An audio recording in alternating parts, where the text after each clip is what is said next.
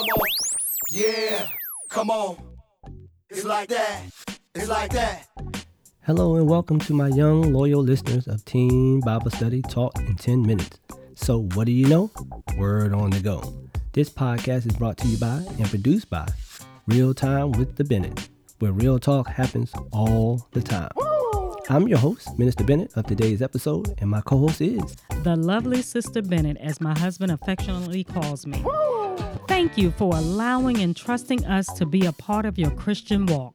In this week's episode, it is Grab Bag Topic Thursday. Why did God choose Paul? Book of Acts. Uh-oh. Uh-oh. We are live in the P N T Podcast Studio with another great lesson. For another great week. And you guys guessed it. It is Grab Bag Topic Thursday. Yeah, we absolutely love these days, as you can hear the Sister Bennett. It's Thursday. We love Grab Bag Topic Thursday because we get to do something a little lighter because we gave you some heavy stuff during the month. But you know how I like to do? I got to give you a definition, and it's Paul, an ancient Christian preacher and teacher, along with Apostle Peter, one of the foremost leaders of the early Christian church.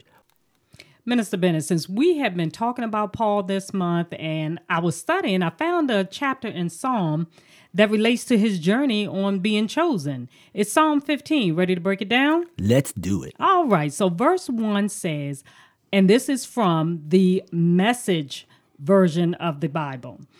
God, who gets invited to dinner at your place? How do we get on your guest list?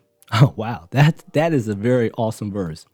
It expresses our thoughts about Paul here at the P N T Podcast Studio, that David, the writer of Psalm, would ask who gets an invitation.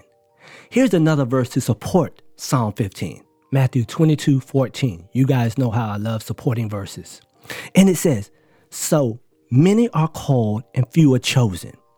David had the foresight to ask such a life-changing question in the Old Testament that would be lived out in the New Testament.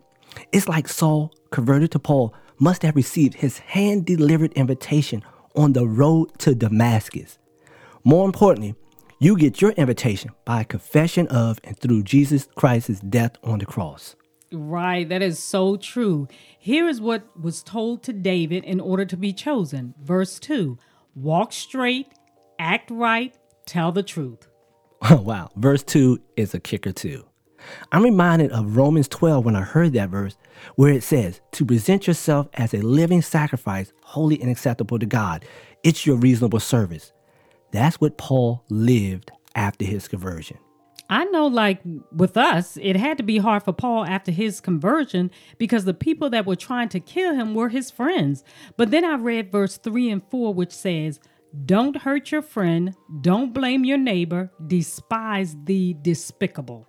Wow. Verse three and four, they are a doozy. To love one's neighbor, get out of here. Matthew twenty-two, thirty-five and forty says, love the Lord your God with all your heart. This is the first and greatest commandment. And the second is to love thy neighbor as thyself. I'm sure I lost you guys with that one, but you must love others equally as you love yourself. Think about Paul. Paul walked the land spreading the gospel of Christ despite people hating him for his past. He was driven by his newfound love for God, the one who saved him. Yeah, that's pretty deep to know that Paul had to love those who didn't love him. And verse five, the final verse reads, keep your word even when it costs you. Make an honest living. Never take a bribe. You'll never get blacklisted if you live like this.